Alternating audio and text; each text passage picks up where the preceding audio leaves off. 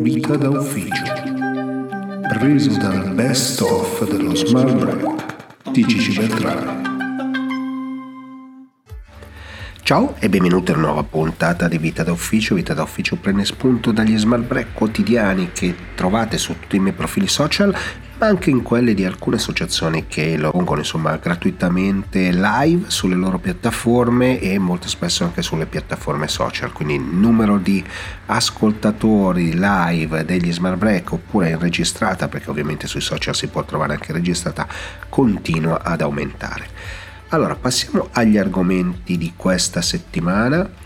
Partiamo con il concetto di lavoro urgente perché parlare di che cosa significa urgente, perché il lavoro urgente può diventare un problema nella gestione degli uffici, del lavoro insomma in generale e non può essere la normalità, ma deve essere proprio una qualcosa di eccezionale.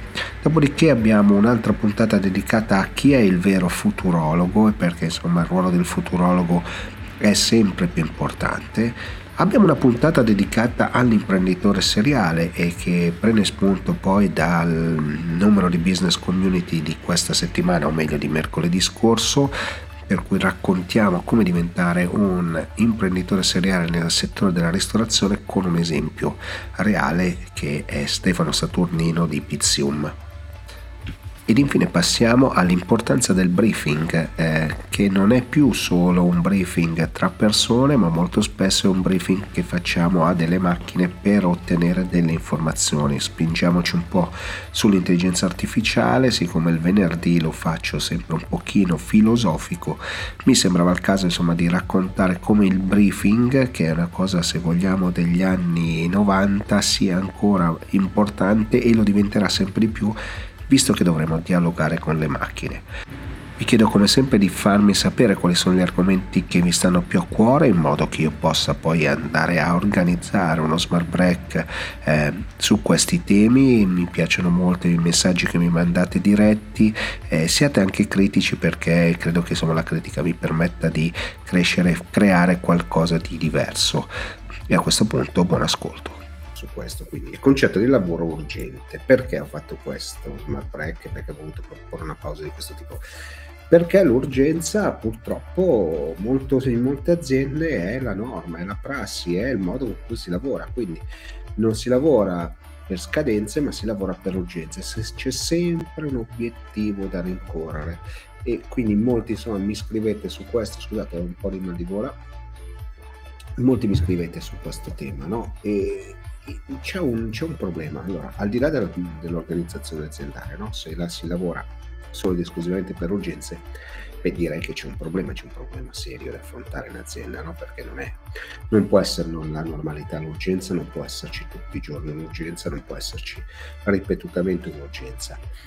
Il risvolto della medaglia è che se l'urgenza è, non è tale, diventa un problema per l'azienda, perché ovviamente l'urgenza ti blocca sull'operatività tradizionale, quindi sei costretto a prendere, sospendere quello che stai facendo per rispondere a queste urgenze e a questo punto se poi il, lavoro fatto, il lavoro svolto non viene poi portato avanti da qualcun altro perché, perché poi si, si accorge che così urgente la cosa non era, beh, diventa un problema, diventa un problema serio e diventa un problema che riguarda poi quello che avevo anche raccontato in altri smart break, no? il lavoro tossico, cioè lavorare eh, in un ambiente che mh, sicuramente non ti agevola, non, non, ti fa fare le cose per bene, ti fa sempre lavorare di corsa, di fretta, ti mette ansia, insomma, tutti questi problemi. L'urgenza ovviamente eh, può esserci, la gestione delle crisi, insomma, c'è tanta letteratura su, su, questo tema, quindi non è che non, non, esista l'urgenza, l'urgenza esiste ed è una normalità eh, delle cose, ma non può essere la normalità dell'operatività. Quindi eh, perché? Perché l'urgenza ovviamente cosa fa? È, è un momento in cui ti trovi ad essere distratto dalle cose che stai facendo, quindi ti porta via risorse mentali, fisiche e devi rispondere a delle considerazioni, questioni no, che ti vengono proposte e lo devi fare con la massima velocità. No? Quindi quando si lavora per, per urgenza, si lavora in velocità. Lavorando in velocità ovviamente non si può lavorare bene, si fa un lavoro, come diceva un mio vecchio collega, alla belle meglio, cioè si cerca di tirare fuori i dati che servono, le informazioni che servono e fornire insomma il, un prodotto che sia perlomeno accettabile. Eh, non, è un lavoro, non è mai un lavoro fatto bene, un lavoro urgente non è mai fatto bene. Eh, lo capite anche quando chiamate un, un un idraulico per un'emergenza o fabbro per un'emergenza non è mai un lavoro fatto bene, un lavoro fatto perché era urgente, bisognava mettere mano a fare qualcosa e poi magari si rivedranno. Ecco, questo è sicuramente un, un tema importante. Se in più l'urgenza non è tale, ma viene presentata come tale, diventa un problema, un problema serio, un problema da affrontare un problema che decisamente va ad impattare oltre sulla eh, produttività, ma impattare anche sulla parte relazionale del lavoro. Perché? Perché ovviamente di quella persona che ti ha chiesto un'urgenza e non lo era, eh, non era così, eh, diventa, diventa, un problema e quindi la prossima volta che ti chiederà un'urgenza sono come al lupo al lupo, no? chi urla al lupo al lupo, poi la volta che arriva il lupo davvero non, tendi a non crederci. Eh, Lavorare per urgenza poi eh, mi veniva sottolineato insomma nei, nei, messaggi no? che è un modo, una modalità di lavorare sempre sotto tensione no? e molte aziende, molte piccole aziende eh, o per esempio alcuni negozi eh, lavorano in questa maniera, ossia cercano di tenere sempre in tensione il personale ed è una, una, modalità anche questa, no? cioè tenere sempre sotto pressione, dare sempre, cercare di spingere sempre un pochino più la, eh, la leva del, dell'acceleratore. Questo è un modo di fare sicuramente eh, che non funziona, ma che ha un aspetto assolutamente psicologico, è la, la, la scarsa capacità di saper gestire le persone e quindi si vuole tentare in qualche maniera di imporsi eh, per dimostrare che si, insomma, si ha un potere. No? E questa è un'altra di quelle caratteristiche tossiche del mondo del lavoro che noi andiamo raccontando spesso durante questi smart break che si verifica. Eh, poi, ripeto, le urgenze capitano, ci sono, ma non possono diventare una, una regola perché perché veramente la, la, la, l'impegno fisico e mentale mh, fa sì che ci si mettano delle energie per rispondere a un'urgenza, sottraendole ovviamente ad altro, ma che non vengono recuperate. Quindi quando ci si blocca da un lavoro perché si deve rispondere a un'urgenza, non è che poi giriamo l'interruttore e passiamo ad occuparci di altro come se niente fosse. Ci vuole tempo, ci vuole pazienza, ci vuole preparazione e questo ovviamente implica tempi, tempi di risposta, capacità, professionalità e ovviamente il lavoro finale non è esattamente il, il massimo. Scusate. Eh. L'impatto che ha l'urgenza sulla produttività quindi è multistrato, non è solamente su come, come vengono presentate le cose, perché se il lavoro urgente viene presentato, come dicevo prima, alla bella e meglio, quindi così come viene, il meglio possibile, ma non è il massimo che si possa ottenere perché non è un lavoro, è un lavoro fatto di fretta, impatta sulle, sull'operatività normale, quindi anche l'operatività normale viene leggermente slittata, no? perché nessuno poi riesce a recuperare quel tempo che si è messo per che si è impiegato per rispondere all'urgenza. E quindi tutto questo a cascata va ad implicare tutta una serie di cose oltre al rispetto all'aspetto del, dell'ambiente di lavoro che ne risente perché se si lavora non per urgenza ovviamente l'ambiente di lavoro non è sano l'ambiente di lavoro che ne risente pesantemente di queste cose. Quindi su questo dobbiamo ragionarci e su questo insomma vedo che ci sono dei messaggi che vengono proprio a raccontare questo. Io spesso no, parlo di, di, di, lavoro tossico, lavoro per urgenze, eh, pianificare il lavoro, organizzarsi, eh, ma perché sono temi di base dei quali molto spesso non ci si rende conto, ripeto, eh, tante modalità, penso eh, davvero a molti molti punti vendita ragionano in questa maniera perché perché vogliono imporsi vogliono far capire insomma, che attraverso mettendo sotto pressione le persone insomma, si, faccia, si, riesca a ottenere di più e si riesca a dimostrare il proprio potere. Allora, leggo una domanda, eh, vorrei farne poche oggi di risposte. Se non è urgente, fa una richiesta di urgenza.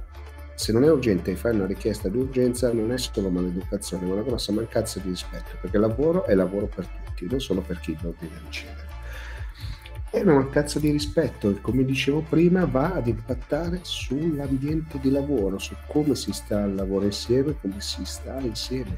È come colui che rallenta eh, un team, è la stessa cosa per chi continua a chiedere urgenze.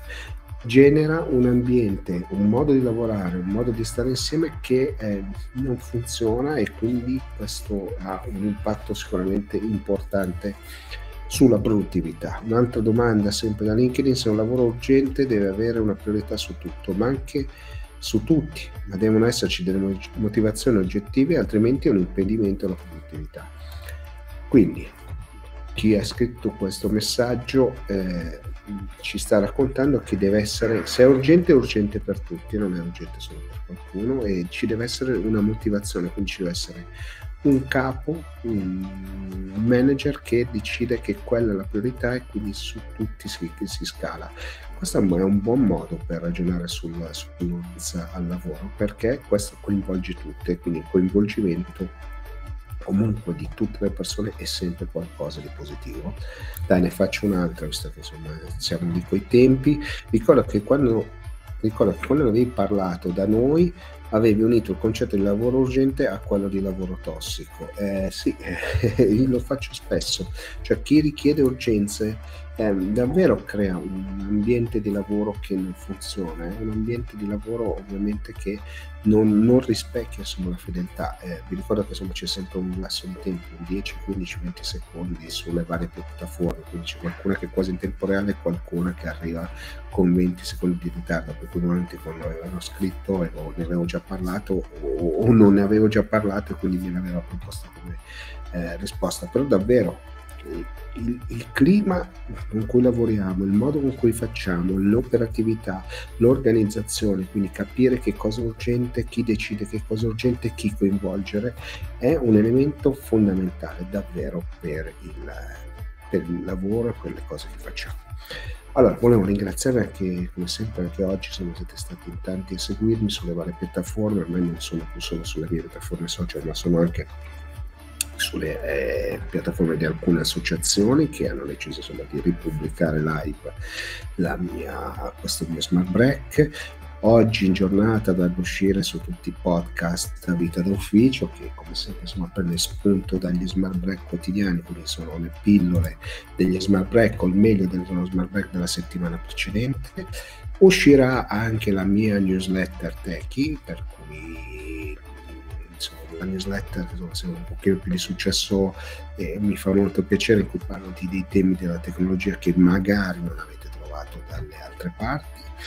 Eh, la puntata di, di questa settimana di, dell'Atex Show insomma è in preparazione ma ci sono un po' di problemi anche tecnici anche miei perché insomma ero in giro non avevo una grande connessione per cui insomma incrociamo le dita mercoledì con Adico invece faccio un, uh, alle 11.30, quindi terminato da poco lo smart break di mercoledì, farò una diretta su Zoom per raccontare eh, ChatGPT per il marketing. Insomma, ho fatto un video che magari metterò sotto eh, da qualche parte, magari domani mattina lo faccio vedere, comunque vi lascerò il link per, per iscriversi, è un, un, webinar gratuito su Zoom eh, per raccontare ChatGPT applicato al marketing, facendo insomma domande e risposte, una cosa un pochino interattiva. A questo punto ho parlato fin troppo, vi lascio l'appuntamento alla prossima settimana, a domani, non alla prossima settimana,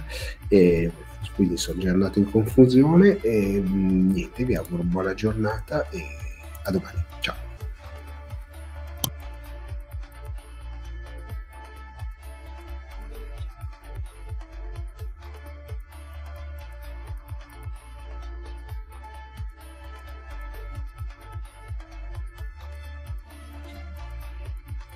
Passiamo subito all'argomento del giorno. Eh, chi è il futurologo? Perché fatto questo smart break? Davvero un pochino strano e non è, non è filosofico, perché se no l'avrei piazzato il venerdì. Eh, mi capita spesso di andare a delle conferenze oppure fare, a moderare, insomma, ti chiamano a dire qualcosa in qualche azienda e ti dicono, no vabbè, ma tu sei un tecnologo, sei, sei quello più vicino ad essere un futurologo non è così, io faccio il tecnologo e quindi osservo principalmente una parte del mondo che è quello della tecnologia, poi in realtà guardo l'economia, guardo la finanza, guardo lo sport, ma questo è un altro discorso. Nel momento in cui tu mi chiami come tecnologo, io ti dico che cosa sono, quali sono i trend della, della tecnologia che sono in atto, no? che è una cosa, ma è una parte del mondo, non delineano necessariamente il futuro. Quindi noi pensiamo che persone come Elon Musk o Steve Jobs o Bill Gates abbiano dato una, una forma al nostro futuro. Questo è vero, quindi l'imprenditore, avendo una visione, facendo delle scelte e riuscendo a portare sul mercato in una certa maniera, sicuramente eh, crea eh, un plasma il futuro no? in base alle proprie somiglianze. Questo è sempre stato un desiderio no? del marketing, poter capire quali sono i trend, andarli a cogliere e quindi trasformare le aziende, le vendite eh, a seconda no, di queste cose. Ma in realtà non, non, è esattamente così, perché non è semplicemente cercare di capire quali sono i trend, a, insomma immaginarsi quello che, che potrebbe accadere, perché poi dopo il mercato ha tante, tante, tante eh, implicazioni. No? Il futurologo, il futurista, non so, chiamatelo un po' come volete, eh, perché vedo che qualcuno mi ha scritto che forse più corretto futurista, boh, eh, futurista è, è, il termine forse inglese, eh, futurologo è quello che invece cerca di eh, andare a plasmare, ma non voglio fare questa polemica, non mi interessa, probabilmente avete ragione voi. Eh, eh, cosa fa? Va a guardare dei segnali. Quindi il futurologo, il futurista va a guardare dei segnali, va a vedere che cosa sta succedendo e che cosa fa. Non crea un, un, un sistema per arrivare ad un determinato tipo di futuro, ma disegna un ventaglio di scenari possibili. Quindi può, questa cosa può andare bene, cosa succede? Quella cosa se può andare bene, cosa succede? Quella cosa se va male, cosa succede? In questo modo lui crea uno scenario e da lì poi costruisce determinate strategie in base a quello che sta succedendo. Quindi la differenza è chi disegna un certo tipo di percorso, se non ha pianificato bene, rischia di far crollare tutto. Se invece il futurologo, il futurista va e cerca di capire quali sono i possibili scenari e in base agli scenari cerca di andare a cercare come andare a interpretare dei KPI, quindi come misurare le cose, come riuscire a tenere traccia di tutto quanto, ma soprattutto si basa su dei dati storici, ecco a quel punto disegni un futuro e hai delle prospettive future. No? Quindi quando sento qualcuno che e mi è capitato in questi giorni no, di parlare di intelligenza artificiale. Scusate un po' di raffreddore, prendo un po' di gocce di caffè. Ok, quando parliamo di intelligenza artificiale, no, mi è capitato molto spesso in questi giorni. Si dice, si, mi chiedono no, cosa succederà. Non posso saperlo cosa succederà. Perché? Prima di tutto perché io posso capire dei trend, posso interpretare dei trend e anticiparli, come è successo con ChatGPT, sulle immagini generate, sui video generati, io posso individuare dei trend. Da lì in poi capire cosa succede è difficile perché bisogna creare degli scenari differenti. Questo funziona, questo no, questo verrà bloccato da, da delle leggi, questo verrà, eh, succederanno altre cose. E in base a quegli scenari poi si possono iniziare a costruire delle applicazioni, dei servizi, dei, dei, dei prodotti, ma i prodotti vanno a di conseguenza, quindi non è immagino uno scenario, quindi tutti useremo ChatGPT, tutti useremo una, una miriade di dati, tutti faremo questo, non è quello lo scenario, lo scenario è, sono, sono tanti scenari diversi che possono avere implicazioni diverse in ambiti diversi. Se andate sul mio LinkedIn di questi giorni vedete un un video no, di questo robottino, che cos'è? Un robottino, ci dà l'idea di che cosa la robotica e l'intelligenza artificiale possono fare insieme, o ci possono raccontare qualcosa di storytelling su quali sono le opportunità che si possono cogliere con i robot. Non è uno scenario, sono più scenari, più implicazioni, un trend che magari può essere unico. Un robot che inizia a essere più intelligente, l'ha appena fatto anche Google. Vale per la finanza?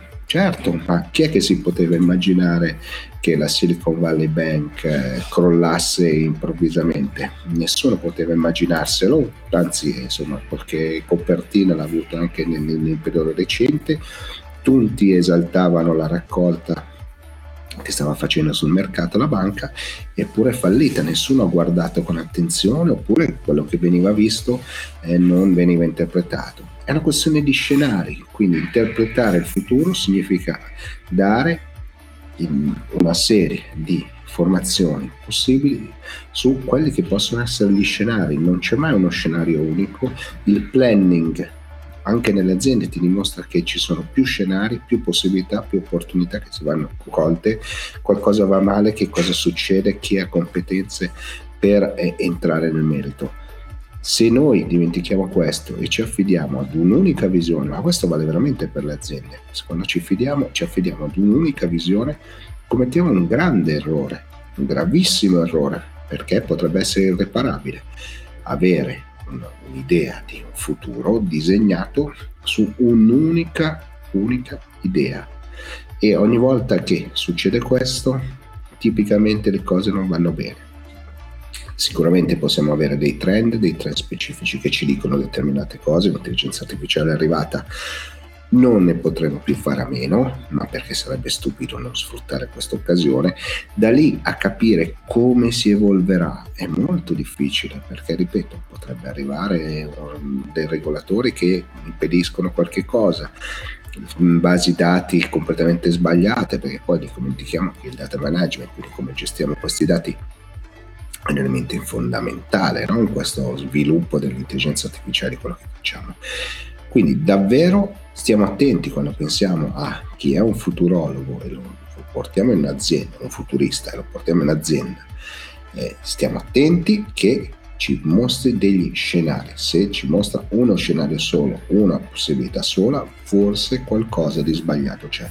Ripeto, eh, lo vedo in tanti, tanti, tanti eventi che sto facendo negli ultimi sei mesi. Questo è un problema serio che eh, va affrontato. Allora, ci sono un po' di domande, vorrei farlo corto perché vedete che sono la voce quella che è. Allora, qui da LinkedIn spesso si confonde davvero chi individua dei trend con un futurologo. La questione di avere una visione non è mai banale. Avere una visione è fondamentale.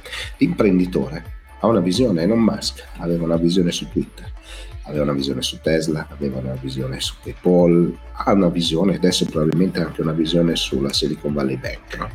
Una visione, va benissimo, ma non può essere l'unica, cioè non può essere l'unica visione. Un bravo imprenditore ha più scenari e vi assicuro che se insomma, io ho potuto parlare con qualcuno di questi imprenditori molto bravi, e soprattutto seriali hanno una visione. Domani su Business Community Social ci sarà un, un'intervista che racconta sul mercato. Chi ha una visione concreta di quello che si può fare, come farlo e come portarlo avanti. Con più scenari, con più, con più soluzioni. Quindi davvero eh, questo è una, una, una, un elemento importante avere uno sguardo attento non basta, serve un'osservazione critica di quello che sta accadendo per interpretare i segnali e cercare nuovi spazi. Eh, anche questo è vero. Attenzione, occhio, pazienza, fortuna, capacità di organizzare, capacità di mettere a terra le cose, capacità di revisionare quello che si sta facendo, capacità di fare i passi indietro. Questi sono degli elementi importanti per chi vuole fare impresa. Oggi io vedo tante start-up nel mondo fintech soprattutto che hanno un'idea molto precisa di quello che succederà. Nel momento in cui qualcosa scricchiola, l'abbiamo visto con eh, le criptovalute, mh, mm, perdono delle certezze. Perché? Perché non hanno creato degli scenari che, che permettano loro di creare qualcosa di diverso, qualcosa che possa ritornare indietro e ricostruire da lì, spesso buttano via una parte dell'idea per andare a seguire il prossimo trend. È sbagliato perché quell'esperienza la puoi mettere a fattore comune di qualcos'altro, quindi davvero dobbiamo un po' ragionarci. Vedo tante start-up, eh, ripeto, soprattutto nel mondo fintech, eh, che fanno questo tipo di, di, di sforzo e lo, lo, invece di capitalizzarlo in un'altra maniera lo buttano via perché, perché non hanno trovato quelle risposte dal mercato che si aspettavano.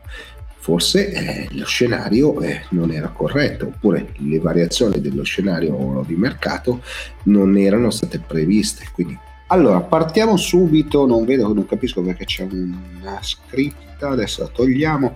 Allora, l'argomento del giorno è lavoro, l'importanza del briefing, soprattutto alla I, all'intelligenza artificiale. Perché ho voluto fare questo smart break? Intanto vedo di capire cosa fare. Ho voluto fare questo smart break perché? Perché in questi giorni ci sono state due presentazioni molto importanti da due player eh, molto importanti nel mondo dell'intelligenza artificiale, ma soprattutto degli strumenti che utilizziamo per lavorare. No? E mm, settimana scorsa sulla stessa falsa riga c'è stata un'altra azienda che ha fatto questo. Le tre aziende, quella di settimana scorsa era Salesforce, questa settimana sono state Google e Microsoft hanno presentato degli strumenti che ci permettono di utilizzare l'intelligenza artificiale nello stile eh, diciamo di dialogo come ChatGPT all'interno delle, degli strumenti che utilizziamo per fare presentazioni, per scrivere, per, eh, insomma, per tutto quello che riguarda il mondo dell'ufficio. Siccome non voglio parlare a vanvera, lo so che eh, poi questa parte va anche in un podcast, quindi la taglierò, racconterò quella parte, ma vi mostrerò un video, un paio di video, il primo quello di Google e poi quello di Microsoft e poi proveremo a raccontarci qualcosa insieme. Se avete voglia come sempre commentate.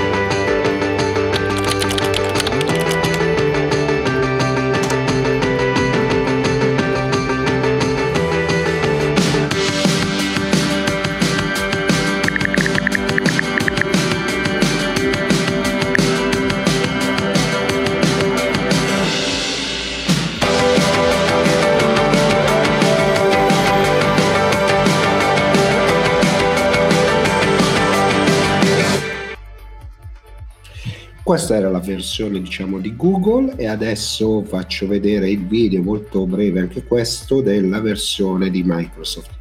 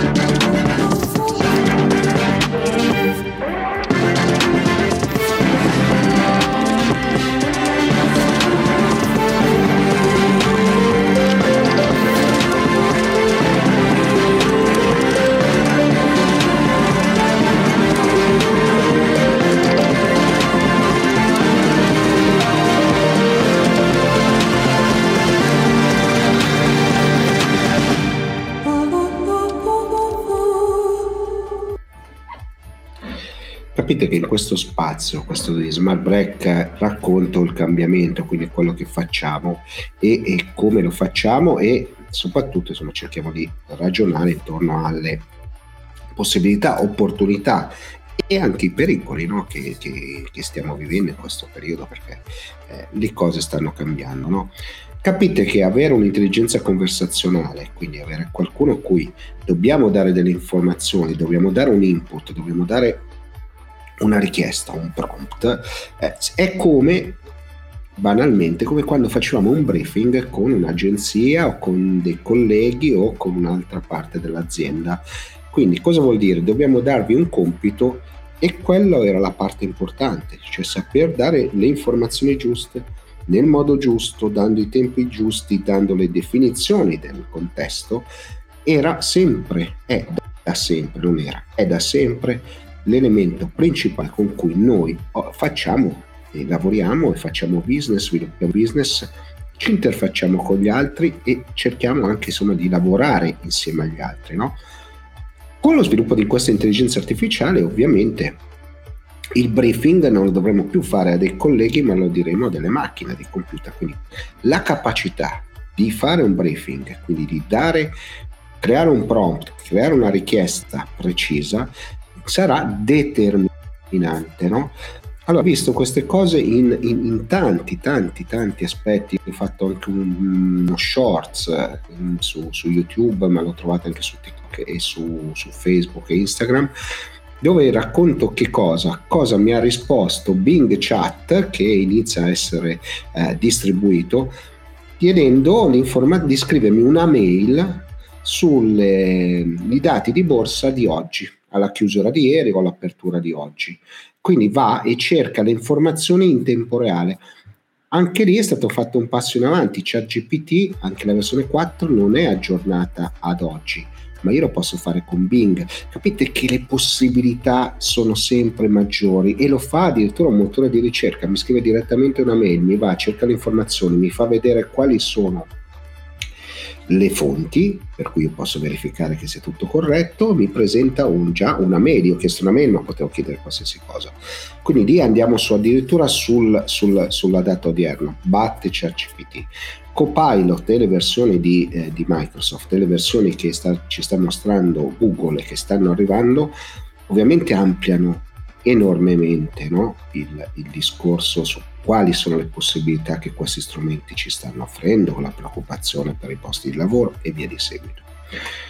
Non è la prima volta però, eh, visto che il venerdì devo dedicare il tema sostanzialmente o spesso alla, alla, alla, filosofia, non è la prima volta che la tecnologia entra così pesantemente a rivoluzionare il mondo del lavoro. Se ci pensate, la macchina da scrivere negli anni 30 ha fatto una piccola rivoluzione, sono arrivati i computer, lascio stare tutti i passaggi intermedi, sono arrivati i computer e quante rivoluzioni abbiamo visto.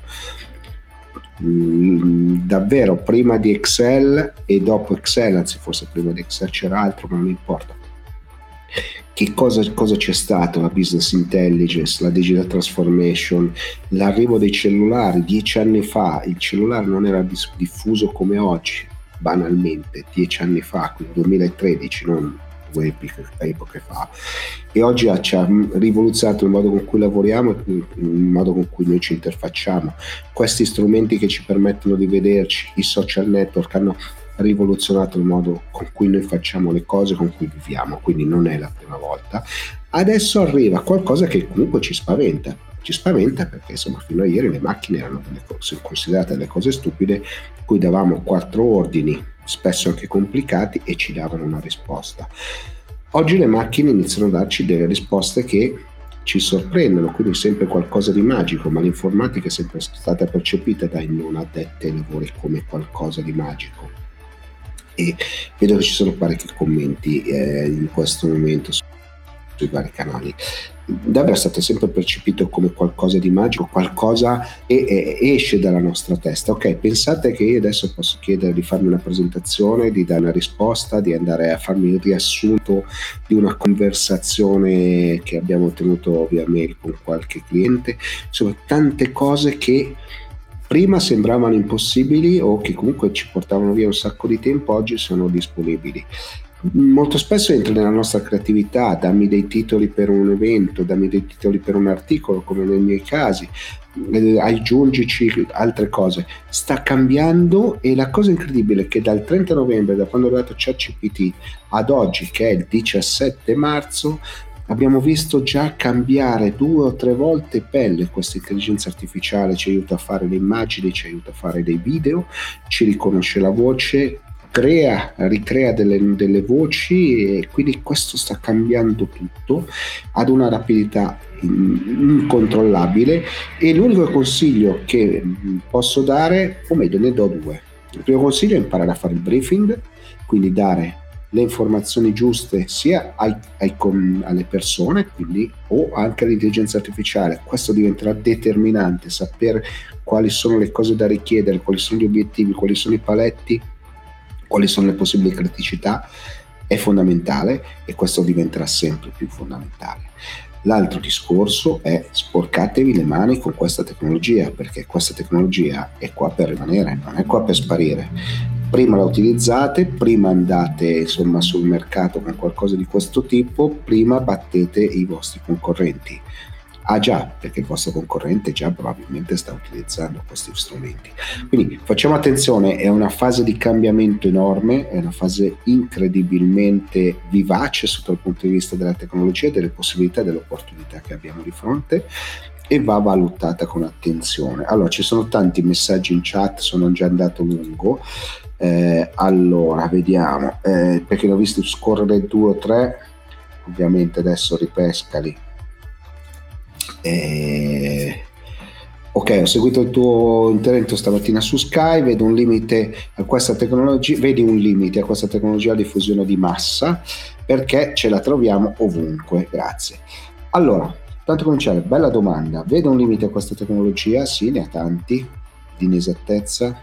Con Fabio Santini, insomma, ci siamo un po' beccati sui social, Fabio Santini di Microsoft perché nell'integrazione con eh, ChatGPT e, e il mondo Microsoft c'erano tutti gli errori anche temporali perché si ferma al 2021, quindi ci sono dei limiti temporali della tecnologia, ci sono limiti delle capacità di comprensione, c'è un limite nostro perché se chiediamo eh, qualcosa di microbiologia e non abbiamo le competenze di microbiologia, ci fidiamo di quello che ha scritto una macchina, ma probabilmente non, non è, probabilmente può essere che non sia corretta, ma non abbiamo la capacità per rendercene conto. Quindi attenzione e dobbiamo fare molta attenzione. C'è un pericolo di privacy perché ovviamente stiamo introducendo un sacco di nostre informazioni le stiamo mandando in giro, quindi questo è un tema che, su cui bisogna interrogarci. Ci sarà un tema etico perché le macchine vengono istruite con le informazioni che diamo noi umani, che abbiamo dei bias, quindi dei,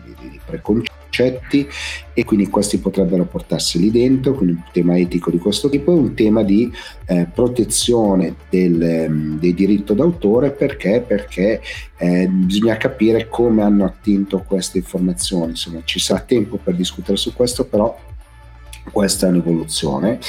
Allora, ce n'era un'altra carina che volevo andare a rispondere, adesso figurati se la trovo, ne sono arrivate altre nel frattempo.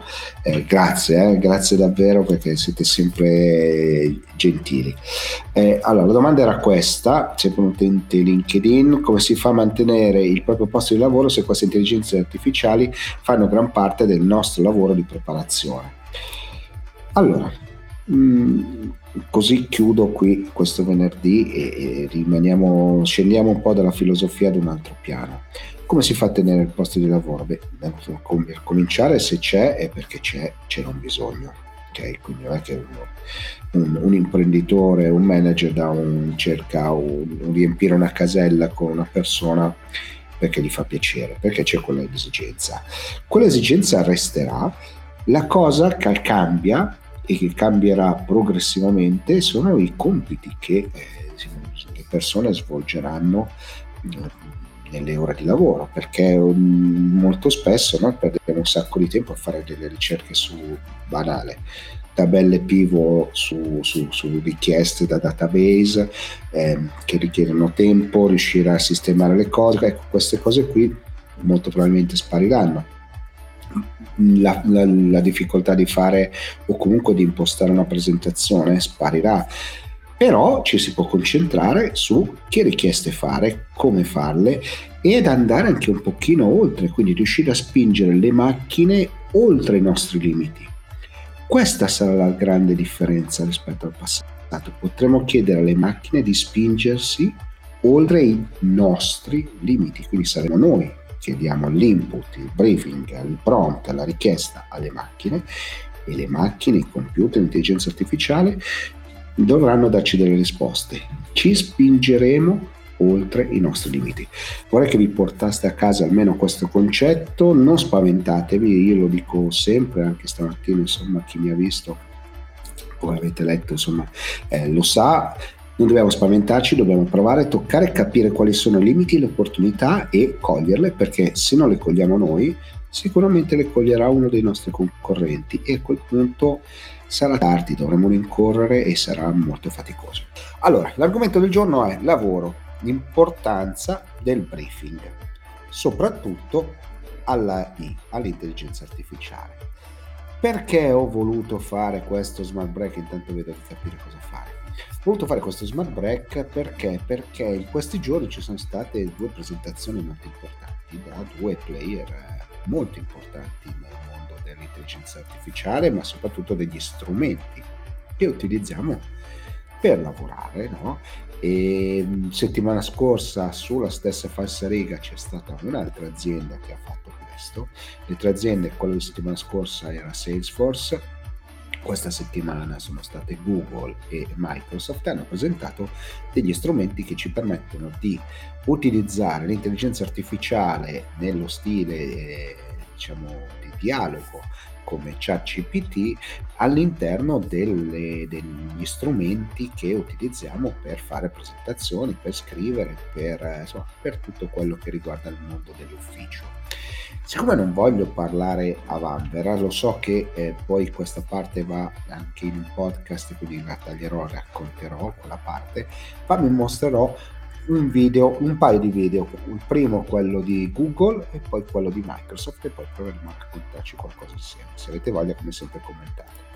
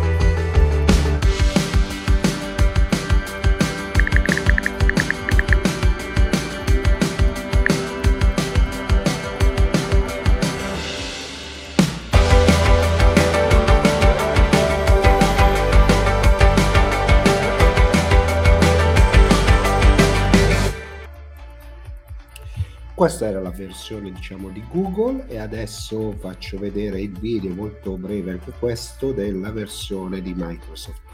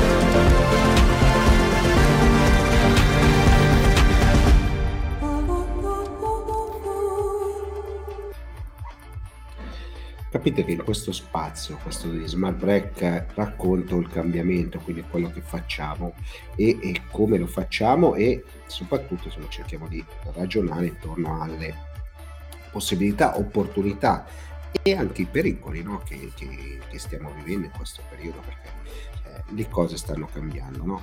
Capite che avere un'intelligenza conversazionale, quindi avere qualcuno a cui dobbiamo dare delle informazioni, dobbiamo dare un input, dobbiamo dare una richiesta, un prompt, eh, è come banalmente come quando facevamo un briefing con un'agenzia o con dei colleghi o con un'altra parte dell'azienda.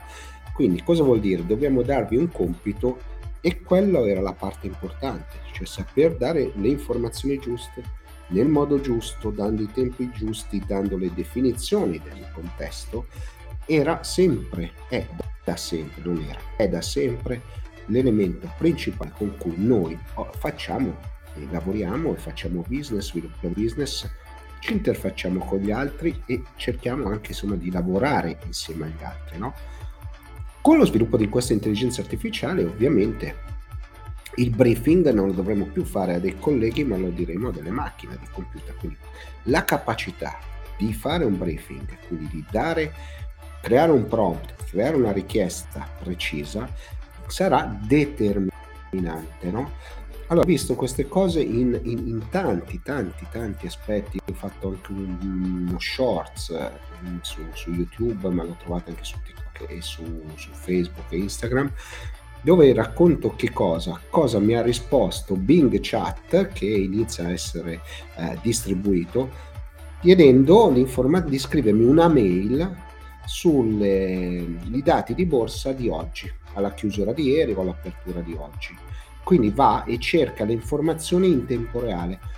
Anche lì è stato fatto un passo in avanti, ChatGPT, anche la versione 4, non è aggiornata ad oggi, ma io lo posso fare con Bing. Capite che le possibilità sono sempre maggiori e lo fa addirittura un motore di ricerca, mi scrive direttamente una mail, mi va, cerca le informazioni, mi fa vedere quali sono le fonti, per cui io posso verificare che sia tutto corretto, mi presenta un, già una mail, io ho chiesto una mail ma potevo chiedere qualsiasi cosa. Quindi lì andiamo su addirittura sul, sul, sulla data odierna, batte ChatGPT. Copilot e le versioni di, eh, di Microsoft e le versioni che sta, ci sta mostrando Google e che stanno arrivando, ovviamente ampliano enormemente no? il, il, discorso su quali sono le possibilità che questi strumenti ci stanno offrendo, con la preoccupazione per i posti di lavoro e via di seguito.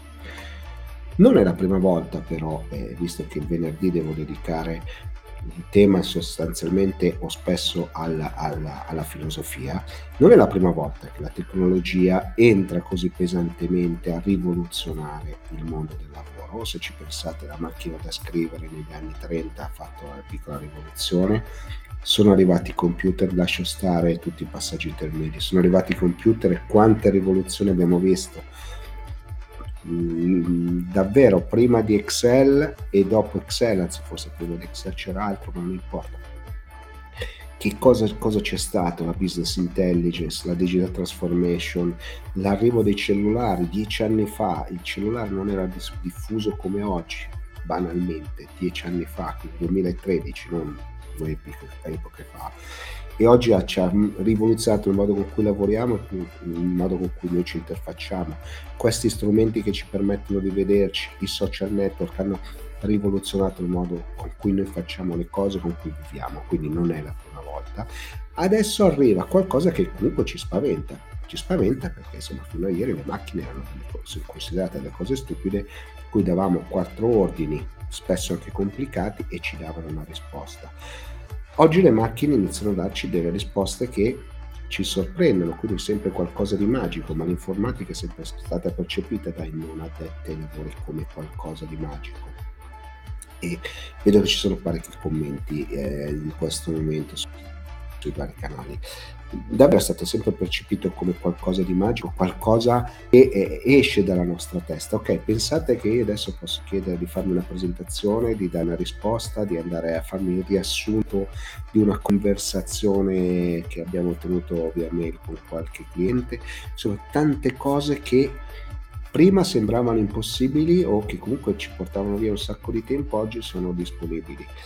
Molto spesso entri nella nostra creatività, dammi dei titoli per un evento, dammi dei titoli per un articolo, come nei miei casi, eh, aggiungici altre cose. Sta cambiando e la cosa incredibile è che dal 30 novembre, da quando è arrivato ChatGPT, ad oggi, che è il 17 marzo, abbiamo visto già cambiare due o tre volte pelle questa intelligenza artificiale, ci aiuta a fare le immagini, ci aiuta a fare dei video, ci riconosce la voce, crea, ricrea delle, delle voci e quindi questo sta cambiando tutto ad una rapidità incontrollabile e l'unico consiglio che posso dare, o meglio ne do due.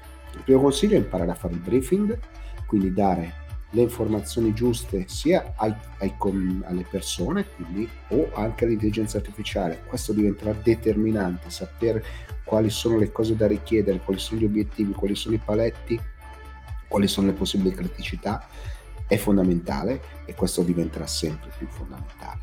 L'altro discorso è sporcatevi le mani con questa tecnologia perché questa tecnologia è qua per rimanere, non è qua per sparire prima la utilizzate, prima andate insomma sul mercato con qualcosa di questo tipo, prima battete i vostri concorrenti.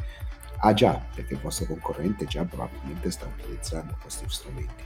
Quindi facciamo attenzione, è una fase di cambiamento enorme, è una fase incredibilmente vivace sotto il punto di vista della tecnologia, delle possibilità e delle opportunità che abbiamo di fronte e va valutata con attenzione. Allora, ci sono tanti messaggi in chat, sono già andato lungo. Eh, allora, vediamo, eh, perché l'ho visto scorrere 2 o 3, ovviamente adesso ripescali. Eh, ok, ho seguito il tuo intervento stamattina su Sky, vedo un limite a questa tecnologia, vedi un limite a questa tecnologia di fusione di massa perché ce la troviamo ovunque, grazie.